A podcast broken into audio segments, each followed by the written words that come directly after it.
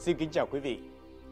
Thưa quý vị, các nhà tù trên khắp thế giới gần như theo nghĩa đen đã cố gắng hết sức để hồi phục những tù phạm trong nhiều thế kỷ vừa qua. Thế nhưng kết quả thì khá là ảm đạm. 60% tái phạm đồng loạt khiến nhiều người nghi ngờ về tính hiệu quả của nó. Thế vậy còn 40% khác thì sao?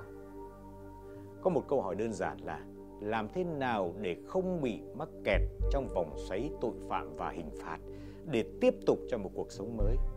Và còn một câu hỏi khác nữa, vì sao những tội phạm nổi tiếng lại luôn là nhân vật chính trong văn chương hay là phim ảnh? Vâng, tất cả sẽ được phân tích lý giải trong chuyên mục Vén Màn Bí Ẩn. Hành trình này sẽ đưa chúng ta đến với những vụ án của những tội phạm nổi tiếng, gặp gỡ thân nhân của họ, các chuyên gia tâm lý về tội phạm, những nhà quản chế, người xử án, nhà báo, nhà văn, nhà làm phim, vân vân. Tất cả sẽ cho chúng ta một góc nhìn đa chiều về cuộc đời của những tội phạm lừng danh ở Việt Nam để rồi cùng lý giải vì những bí ẩn mà họ đã mang theo suốt cuộc đời của mình. Và từ đó họ cũng có thể có được câu trả lời để giải quyết vấn đề lâu dài của sự tái phạm về mặt hình sự. Trong chương trình Vén Màn Bí Ẩn tuần này, chúng ta sẽ cùng tìm hiểu về hành trình phạm tội của một tên siêu trộm khét tiếng ở miền Tây Nam Bộ, Nguyễn Văn Nhã, biệt danh Nhã ông trời.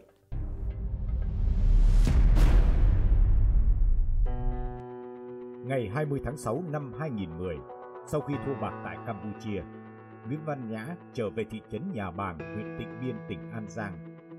Quan sát thấy tiệm vàng Quốc Thắng nằm ngay chợ, người ra vào đông đúc. Nhã xác định đây sẽ là con mồi béo bở tiếp theo, nên đóng giả làm khách vào tiệm bán 2 chỉ vàng, xin đi nhờ vệ sinh để tiện bề quan sát bên trong của tiệm, tính toán kế hoạch đột nhập. Tối ngày 23 tháng 6 năm 2010, Nhã tiến hành vụ trộm tiệm vàng, lấy tổng cộng 200 lượng vàng 24K, 200 lượng vàng 18K và 2 lượng vàng SJC. Công an tỉnh An Giang lập chuyên án mang bí số 610T và 4 ngày sau đó bắt khẩn cấp Nguyễn Văn Nhã cùng đồng bọn.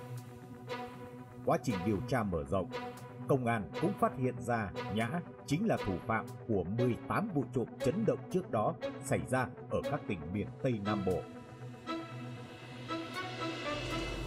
Thưa quý vị, theo báo cáo của Bộ Công an, từ năm 2010 đến 2014 thì mỗi năm Việt Nam có khoảng 5.000 người vượt biên trái phép qua Campuchia để đánh bạc.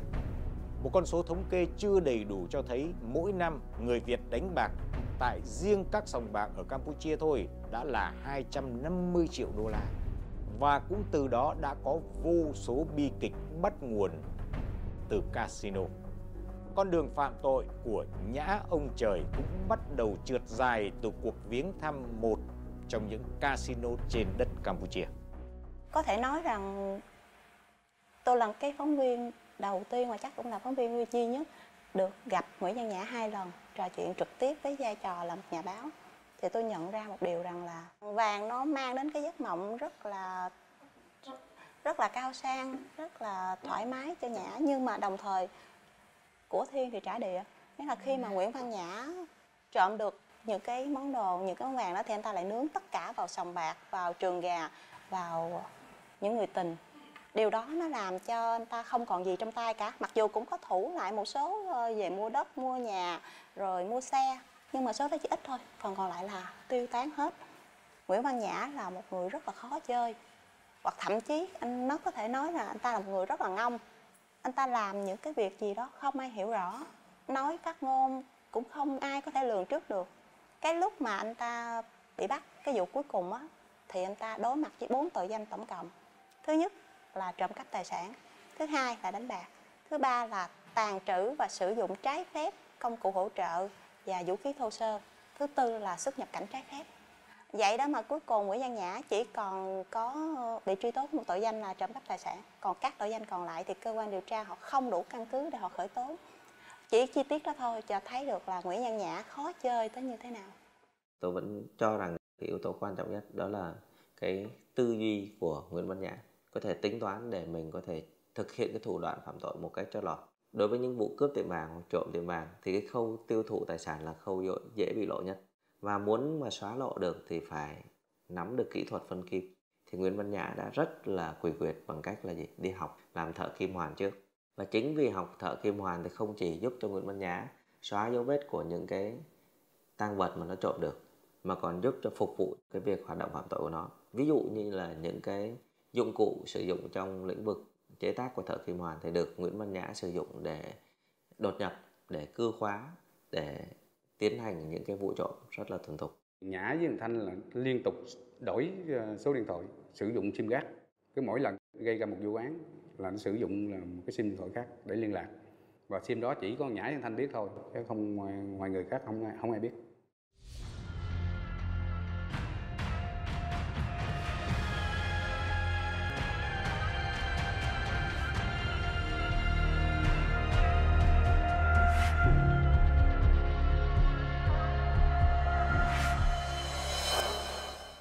Khi mà hỏi đến cái mánh khóe làm sao để trộm thì anh ta nói rất là nhiều. Bị cáo không có sử dụng những cái dụng cụ phức tạp gì đâu, mà đơn giản thôi, những cái món đồ hàng ngày trong gia đình, cái bích, rồi cái bị giải, rồi dài cái đoạn mở khóa thôi. Anh ta dùng cái từ gọi là bị cáo hên, ăn hên. Đó là bị cáo thấy mở cửa vô được thì bị cáo lấy. Còn chỗ nào mà có hệ thống báo trộm hoặc là người ta phát hiện, người ta đuổi thì bị cáo bỏ chạy, chứ bị cáo không có đánh trả lại. 18 vụ trộm anh ta làm được cho nó thuận lợi như vậy thì anh ta đều cho rằng là bị cáo hên, không bị bắt gặp. Chỉ có vụ cuối cùng là xui mới bị bắt. Nhưng trên thực tế thì tôi nghĩ rằng có lẽ nhiều hơn con số 18, 19 đó nữa. Mà anh ta không khai báo và mình cũng không có chứng cứ để trói buộc thôi.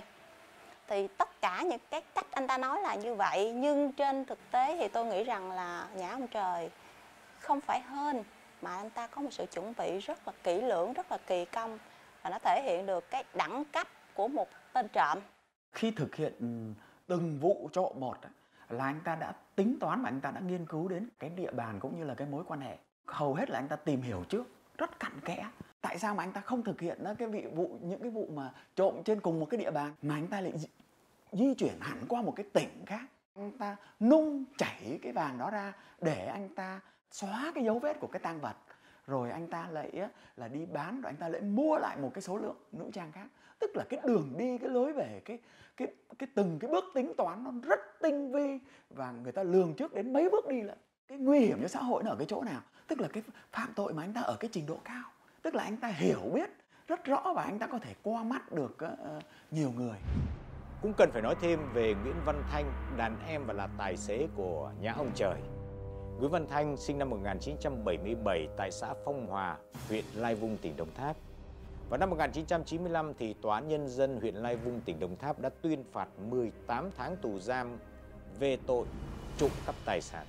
Từ khi làm đàn em của Nhã thì Thanh đã giúp sức cho Nhã thực hiện 9 vụ trộm cướp 365 lượng vàng 24K, 440 lượng vàng 18 carat và rất nhiều tiền mặt. Thanh được chia tổng cộng là 80 triệu đồng và 16.500 đô la. Thanh được tuyên án 12 năm tù giam.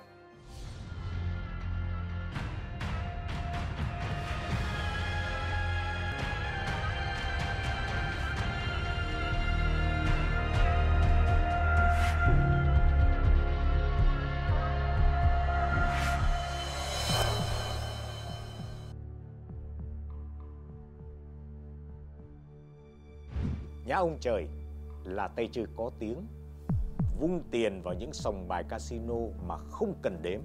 Người ta phục vụ Nhã như một ông hoàng. Không những thế, những câu chuyện về sự tinh quái của anh ta được kể lại như là những giai thoại vậy. Trong quá trình điều tra mà nó khai nhận rồi á, tôi nói thiệt với cán bộ là tiện trong của mấy chủ tiệm vàng như tiện tôi lấy xong rồi tôi qua Campuchia tôi đánh bạc hết rồi tôi về tôi lấy nữa. Và có một câu nói mà các điều tra viên có truyền tai với nhau, đó là gì? Nguyễn Văn Nhã nói là riêng vấn đề này em thề với tổ nghiệp là em không khai.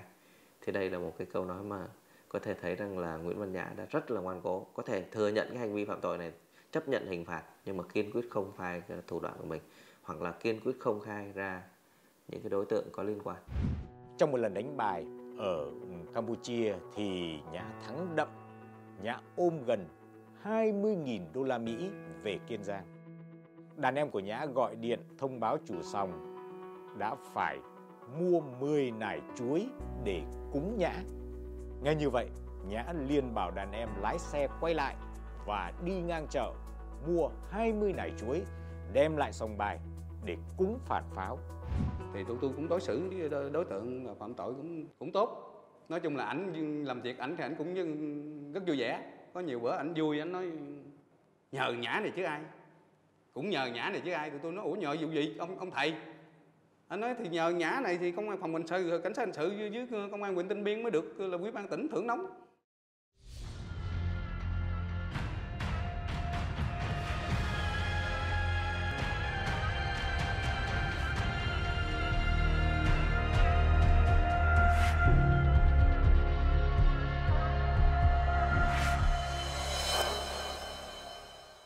Thì sau khi mà nó lấy vàng của tiệm vàng Quốc Thắng về đó là nó đốt ra thành cục, mang lên Sài Gòn bán.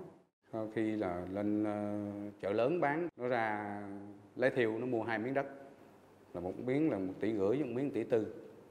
Thì trong cái lúc mình bắt nó thì tại Hà Tiên đó, thì mình khám xét trong người nó là có 2 cái giấy tờ mua bán. Cái vụ tiệm vàng Quốc Thắng là sau khi là vụ án xảy ra đến khi mình bắt được Nhã là mình thu tôi tiền vàng nó bán ra đó, thì tiền nó sử dụng cũng chưa có là được bao nhiêu, thu là cỡ 90 mấy %. Nói chung là thằng Nhã này không có xài gì hết, nó chỉ lên Sài Gòn nó xài, thí dụ nó ở khách sạn này kia thôi, chứ còn nhiêu là nó chưa có xài gì hết kịp.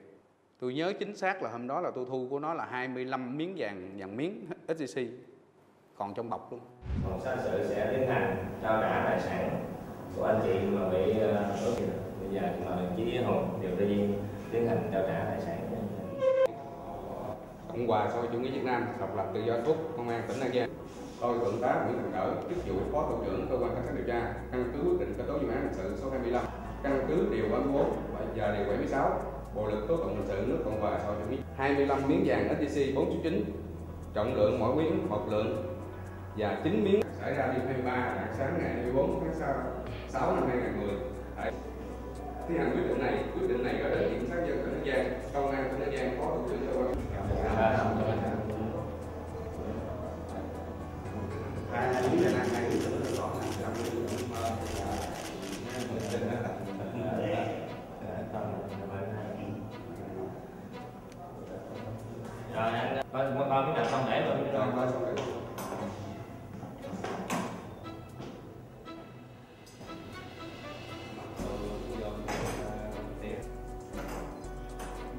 Với quyết tâm rất cao của lãnh đạo Công an tỉnh An Giang và ban chuyên án 610T, cơ quan điều tra đã nhanh chóng làm rõ vụ án tiệm vàng Quốc Thắng và 18 vụ án trước đó của Nguyễn Văn Nhã. Số tiền thu được sau khi khám xét nhà của Nhã ông trời là hơn 100 lượng vàng và 1,3 tỷ đồng mà Nhã lấy từ tiệm vàng Quốc Thắng chưa kịp tiêu thụ. Ngày 6 tháng 2 năm 2011, Phòng Cảnh sát Hình sự Công an tỉnh An Giang đã tiến hành mở niêm phong, trao trả tang vật cho chủ tiệm vàng Quốc Thắng.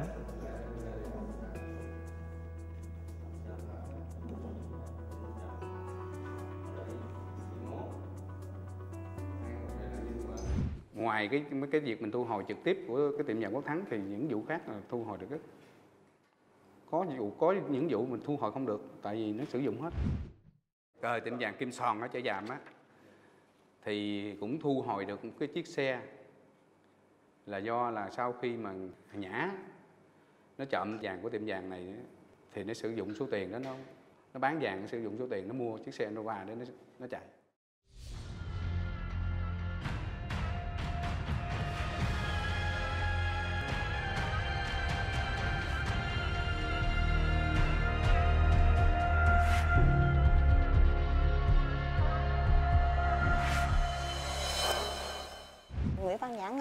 Nó thể hiện rất rõ ở cái biệt danh. Cái thời điểm mà hội đồng xét xử hỏi Nguyễn Văn Nhã là vì sao mà anh ta lại có cái biệt danh đó thì Nhã đã trả lời rất là nhanh. Tại vì á, bị cáo trước đây có quen với một ông thiếu tướng quân khu, mà cái ông đó ông khó lắm, ông không có ai dám lại gần ông nói chuyện, chỉ có bị cáo dám thôi. Chính vì vậy mà người ta thấy vậy, người ta nói bị cáo là gan như ông trời. Cái biệt danh xuất phát từ cái biệt danh Nhã ông trời. Thì trong cái quá trình xét xử tôi cũng cảm nhận rằng cái gan của ông trời con này thể hiện rất rõ ràng. Không có một bị cáo nào khi mà đi đến tòa đứng trước dành móng ngựa mà vẫn có thể làm cho cả khán phòng cười ồ vì những câu nói của mình giống như Nhã ông trời đâu.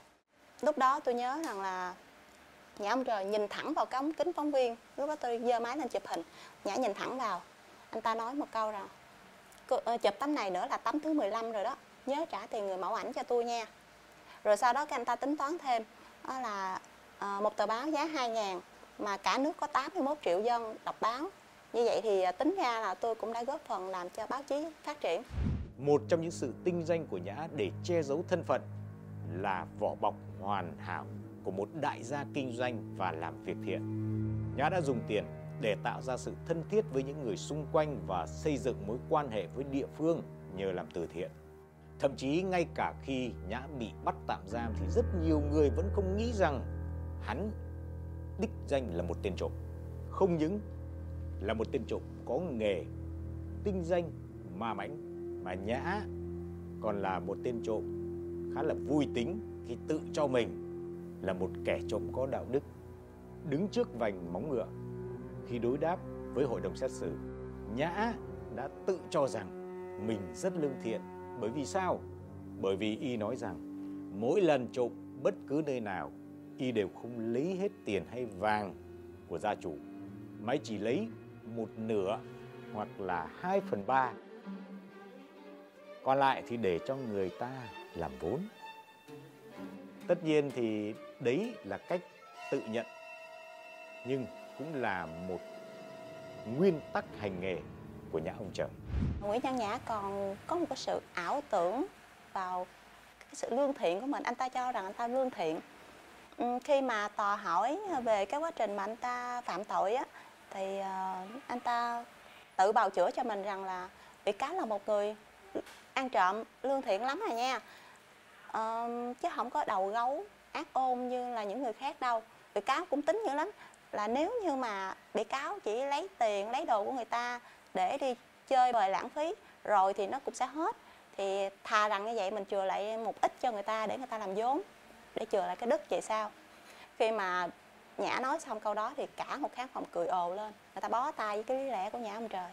Và cái việc anh ta nhanh chóng có một số lượng tài sản thì sẽ tạo ra những cái dấu hiệu bất minh mà các cái cơ quan chức năng có thể để ý đến. Nhưng đây Nguyễn Văn Nhã nó rất khéo léo, tức là không hoạt động công khai hợp pháp ở địa bàn mình mà chọn một địa bàn xa để vô hiệu hóa tức là cái sự quản lý của các cơ quan chức năng. Và bằng cái việc là khi về quê thì thường là thực hiện những hoạt động từ thiện để lấy thiện cảm của người dân, của là hàng xóm láng giềng, của chính quyền địa phương. Màn này là đúng là nó sang, nó là rất là rộng rãi, cho nên là nó tạo vỏ bọc nó dễ. Nó sử dụng sim điện thoại thì sử dụng như sim là đại gia, ví dụ như là 4 số 9 đuôi, rồi xài điện thoại loại xịn.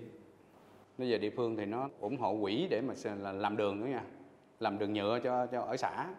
Nó như là một đại gia. Và trong quá trình điều tra thì mình xác định được là Nhã này nó có hai cái công ty ma ở thành phố Hồ Chí Minh. Và ngay cả chi tiết mà anh ta làm phó giám đốc mà không làm giám đốc hoặc làm tổng giám đốc, đây cũng chính là một cái thủ đoạn để che giấu các hành vi phạm tội. Tại vì nếu như làm giám đốc hoặc là tổng giám đốc thì sẽ để lại rất nhiều cái dấu vết chứng từ trong cái hoạt động kinh doanh. Và do đó là Nguyễn Văn Nhã đã chọn cái vai đóng này. Chúng ta thấy rằng là cái quá trình mà đối tượng thực hiện chót lọt 19 cái vụ trộm đó, nó kéo dài trong vòng 3 năm. Mà anh ta thực hiện đó, kín đến cái mức mà các cơ quan điều tra họ cũng không biết. Cái vụ cuối cùng rồi thì họ mới biết. Tức là anh này cái kỹ thuật thực hiện cái hành vi nó hết sức chuyên nghiệp. Thực hiện cái hành vi ở cái thời điểm nào, bằng cái dụng cụ nào, bằng cái phương pháp như thế nào, qua mắt được rất nhiều người trong một cái quãng thời gian dài như vậy. Tức là cho thấy được rằng là cái hành vi này, cái con người này nó hết sức nguy hiểm với xã hội và cần phải ngăn chặn sớm. Sở dĩ mà Nguyễn Văn Nhã có sự tự tin khi đứng trước tòa là y đã có sự chuẩn bị trước tâm lý, sẵn sàng đón nhận bất kỳ một cái hình phạt nào đó với những cái hậu quả mà do hành vi phạm tội đã gây ra. Đấy là một điều mà giúp cho y tự tin. Xuyên suốt các cái vụ án chúng ta có thể thấy được là đối với những vụ án nào có nhân chứng, có người bị hại khai rõ ràng thì Nguyễn Văn Nhã mới khai. Và kể cả số liệu đối chiếu cái thiệt hại của các cái vụ trộm so với số mà Nhã khai ra vẫn không trùng khớp nhau. Ngay tại phiên tòa, bị cáo rất là ngoan cố và kiên quyết là không khai báo những cái hành vi phạm tội, chỉ trừ những cái hành vi mà cơ quan điều tra, cơ quan công tố đã công bố. Và chính cái điều này, bị cáo đã có một cái tâm lý rất bình tĩnh trước tòa, mà bằng việc là trực tiếp tự bảo chữa cho mình mà không cần thuê đến luật sư.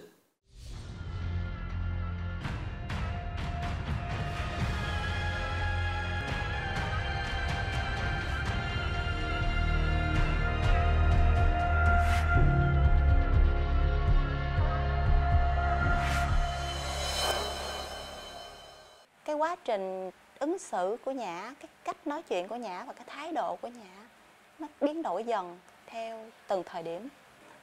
Tôi nhớ cái ngày đầu tiên gặp thì anh ta nói rất nhiều câu ngông nghênh, rất là nhiều cái điều mà không một ai nghĩ rằng một bị cáo có thể mà tự tin mà phát biểu như vậy. Nhưng càng về sau thì anh ta lại càng thay đổi. Trong tất cả các hồ sơ vụ án thì đều chỉ nói rằng Nhã có một người vợ kém mình 3 tuổi và giữa họ có 3 đứa con.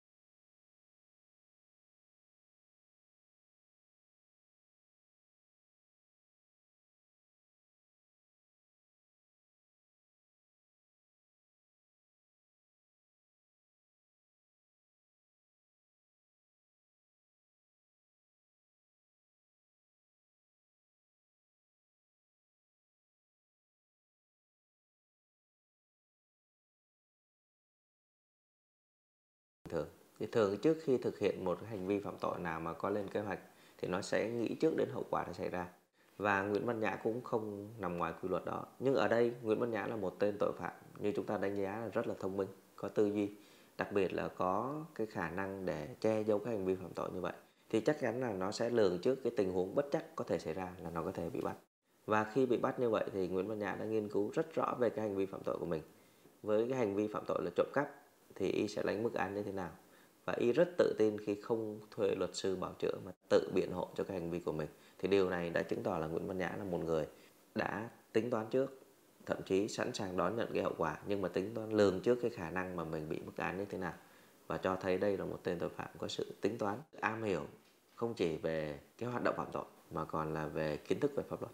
Với cái trình độ hiểu biết nhưng mà nó chưa tới nơi, Nhã đã tự tin rằng là mình thực hiện bao nhiêu vụ trộm đi chăng nữa, mình trộm cắp với một cái tài sản có lớn như thế nào đi chăng nữa, thì theo cái suy nghĩ của anh ta là cùng lắm là mình cũng chỉ là bị phạt tù có thời hạn. Nhưng mà nếu mà tìm hiểu, tại vì tại cái thời điểm này ấy, còn đang áp dụng Bộ luật hình sự năm 1999 sửa đổi năm 2003, thì cái khung hình phạt ở khoản 4 của điều 138 về cái tội trộm cắp đấy, cái khung hình phạt cao nhất là chung thân. Khi tòa án người ta giải quyết cái vụ việc, người ta phải xem xét toàn diện, người ta cân nhắc những cái tình tiết nào là tình tiết giảm nhẹ và những cái tình tiết nào là tình tiết tăng nặng. Ở trong cái trường hợp này, cái đối tượng này, tức là anh Nhã đấy, có quá nhiều những cái tình tiết tăng nặng đến cái mức mà tòa án không thể áp dụng, không thể cho anh ta hưởng cái khung hình phạt ở dưới cái mức thấp được. Và cái điều đó nó dẫn đến cái việc là anh ta làm đơn kháng cáo. Đó là năm 2012. Thì lúc này thì Thanh đã yên ổn chấp nhận cái mức án 12 năm tù và yên tâm cải tạo rồi. Chỉ có Nhã kháng cáo mà thôi. Tôi hỏi Nhã tại sao lại kháng cáo. Thì Nhã nói với tôi rằng là tôi cũng giống như các bị cáo khác, đều mong muốn là mình được giảm nhẹ, được khoan hồng để sớm trở về với đời. Người ta là tội giết người, những cái tội nặng hơn người ta còn chưa bị chung thân, huống chi tôi chỉ là trộm thôi mà đến mức án chung thân thì nó quá nặng với tôi rồi.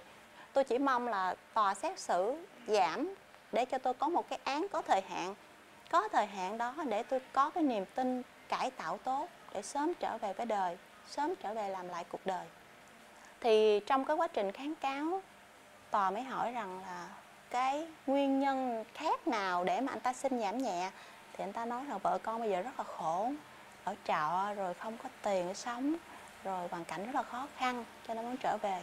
Hội đồng xét xử bác bỏ liền. Nó là tại vì sao cái thời điểm mà anh bị cáo có tiền, bị cáo trộm rất nhiều tiền, bị cáo không cho vợ một đồng bạc nào, mà bây giờ lại lấy vợ con mình ra để làm cái bia đỡ cho mình, để xin giảm án. Bị cáo có cảm thấy rằng là họ quá thiệt thòi hay không? Thì Nhã im lặng. Thì sau đó đại diện giữ quyền công tố tại phiên tòa mới hỏi là lúc bị cáo đem tiền qua Campuchia đánh bạc, đem tiền hay đem vàng? Thì Nhã trả lời là dạ, bị cáo đem tiền.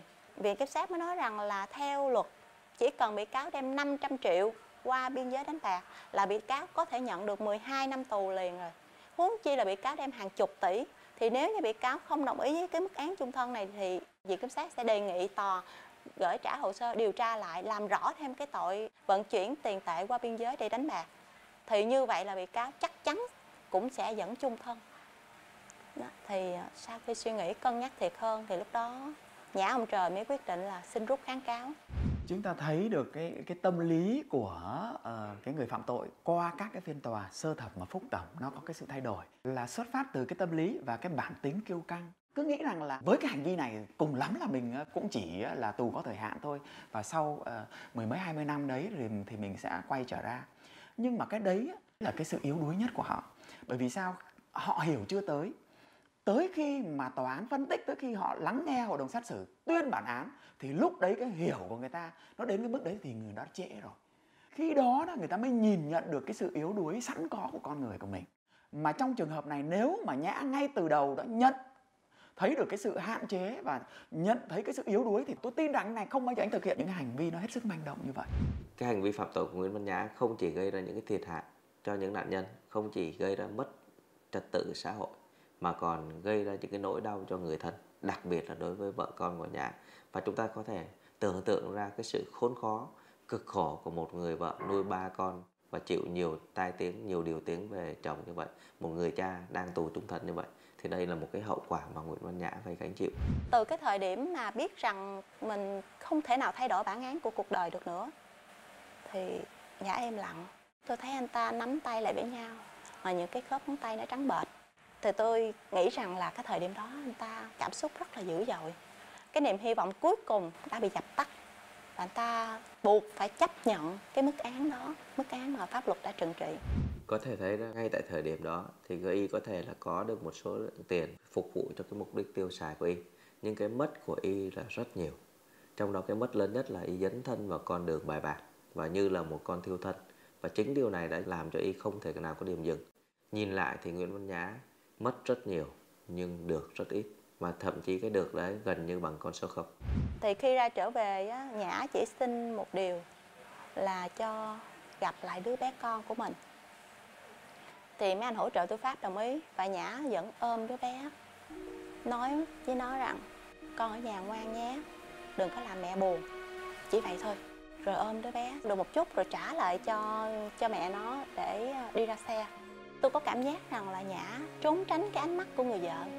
Lúc này thì chị gầy gò hơn trước và cằn cỗi hơn trước nhiều lắm. Anh ta và vợ không hề nói chuyện với nhau một chút nào trong 2 phiên tòa. Lúc mà ra về, Nhã đi phớt ngang qua tôi và nói tôi chưa bao giờ là một người chồng, một người cha tốt. Nhưng mà tôi mong rằng 3 đứa con sau này nó sẽ không đi theo vết xe đổ của tôi. Đó là một sự hối hận kinh khủng của người chồng, người cha.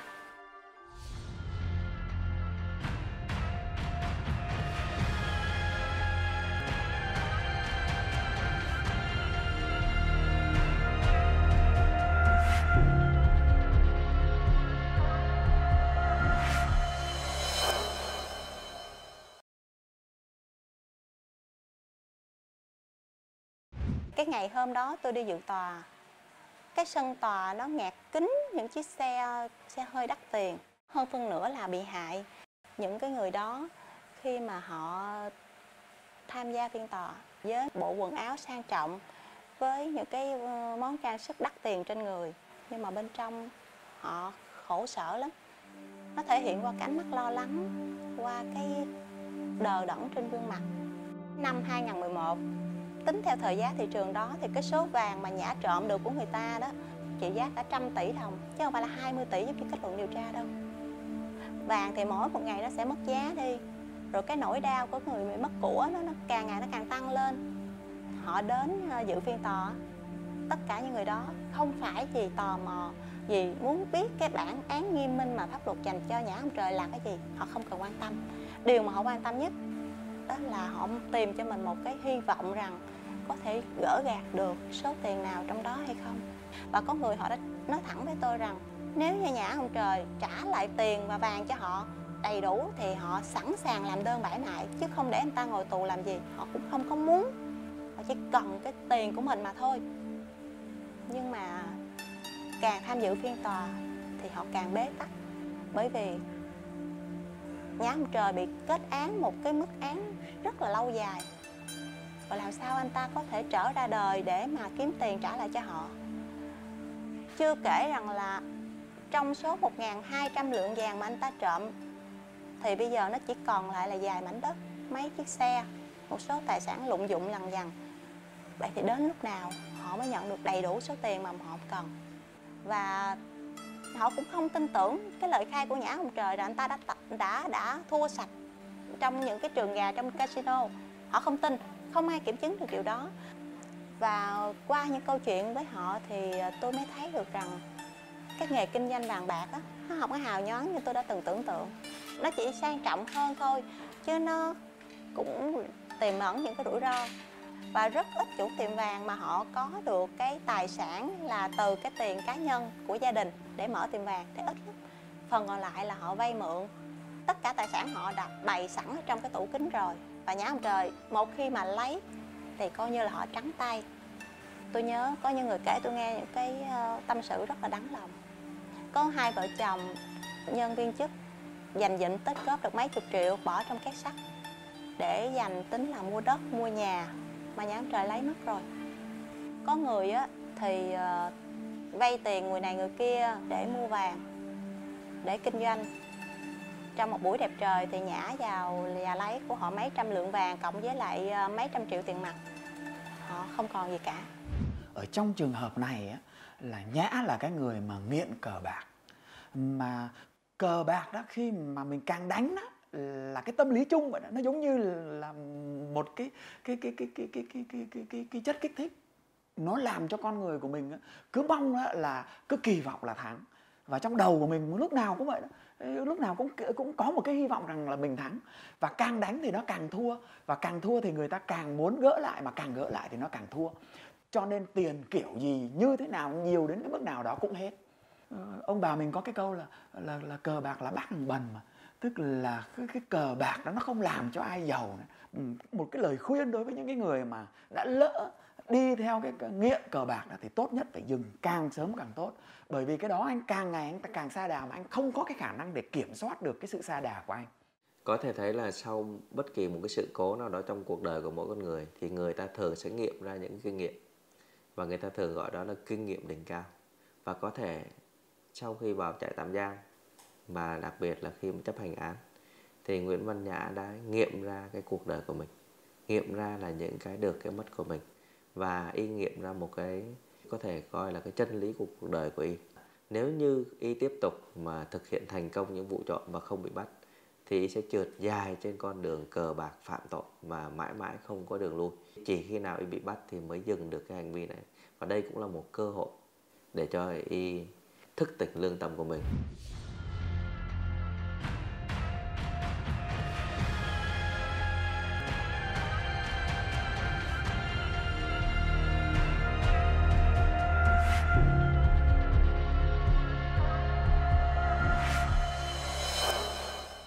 Tôi gặp Nhã lần thứ hai, đó là cũng tạm giam hơn 1 năm trong trại rồi.